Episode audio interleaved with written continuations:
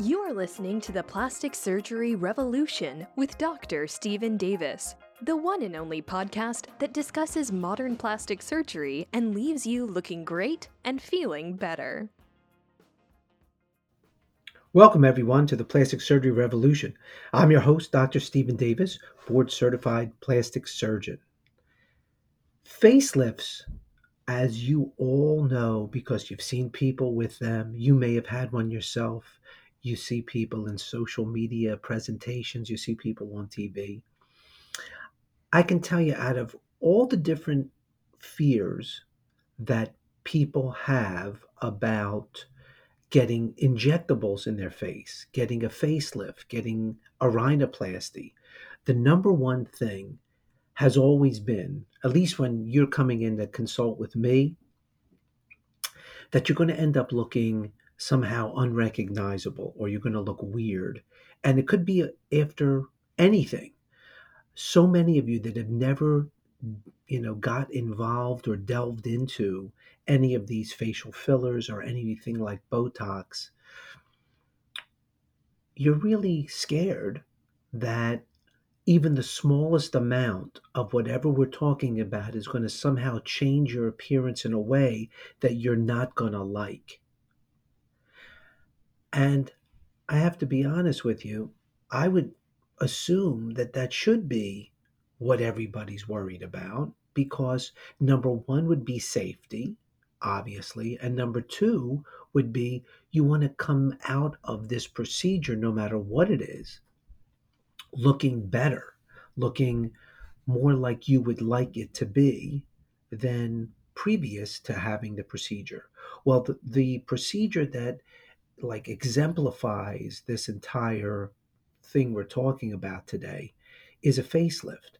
And so many of you will come in and you'll show me or you'll reference to me movie stars or uh, singers or people that you know over the years have had really, really uh, like extreme facelifts that have just made them the celebrities look totally not like they used to look.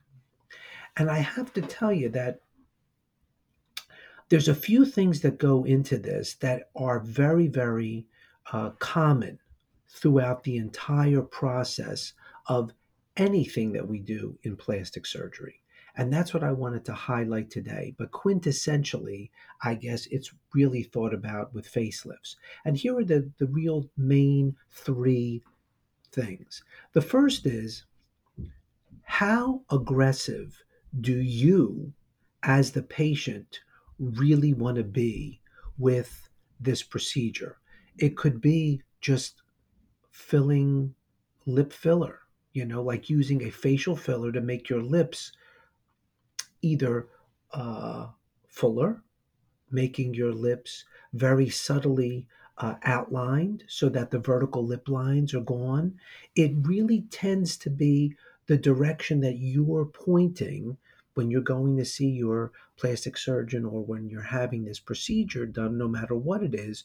So much of it goes back onto you about how different or how aggressive do you want that particular procedure to be? That's number one. Number two is are you on the same page with whomever is doing the injections or the facelift or the rhinoplasty? Because if you and the person doing the procedure are like symbiotically thinking about this, if you're both on the same page, you'll tend to get the, the result that you're actually looking for and you'll be very, very pleased. The third thing is actually an interesting conundrum, which is do you want that result to be immediate? Do you want to have some uh, ability to continue to improve upon it over the course of time? And I think that last component is something that really isn't spoken about enough in a consultation. And I want to uh, just kind of bring that one important fact um, to the forefront a little bit more. And that is nowadays, with all of the different modalities and techniques that we have as plastic surgeons, we can take you from point A to point B. And then if your eventual goal is to end up at, you know, point G, let's say, we can take you there in a really slow fashion so that you're more comfortable with it and you can see the results like progressing possibly weekly or monthly or maybe even after 3 or 4 months. And there are some of you that want to get to point A to G tomorrow and you know who you are. So understanding that component will also kind of push the envelope in a direction that we need to be a little bit more aggressive or we might have like slow it down a little bit so you could get comfortable with the changes that are occurring. And that really works well for things like laser resurfacing, where we could do something very minimally. So over the next few days, you may look a little irritated, a little red, but no one's really going to notice anything. And you're really going to be able to still be socially uh, involved with things. Or we could take it to a point where over the next five to seven days, you're really going to be in the house and not really seeing a lot of people because we did go a little bit more aggressively or a lot more aggressively. But something like a facelift is different because if we're already going to be doing a procedure where we're going to have to bring you to the operating room, we're going to have to have some sort of anesthesia involved, and there is going to be some sort of a recovery window of time. Discussing with your plastic surgeon the goals of that procedure are very, very, very important. And facelifts tend to be one of those procedures that I really love to do, and I really love to get involved with discussing with you the goals of the actual procedure. There are in plastic surgery and in the cosmetic surgery world, as you all know, there's a lot of semantics that get thrown around, especially with the word facelift. Some people will call it a mini facelift. Some people will call it uh, a facelift neck lift. Some people will just call what they want a neck lift. Other people may call it something like an S lift or a full facelift. There's a million different kind of prefixes that can be placed in front of the word facelift. But at the end of the day, the thing that really bothers you the most should still be the thing that's highlighted in that procedure. So, to give you an example of what I'm talking about, the other day I did a facelift on someone whose main goal was the jowl and the neck that area was the area that she really didn't like no matter what procedures that she may have had to try to change that that was non-surgical they just weren't being aggressive enough. So we did a, a lower face neck lift if you will that it really addressed that aspect. Here are the concerns that i always hear and this was one of this patient's concerns as well. Is my mouth going to look weird? Is it going to be pulled in such a direction that everyone's going to know I did something like a facelift?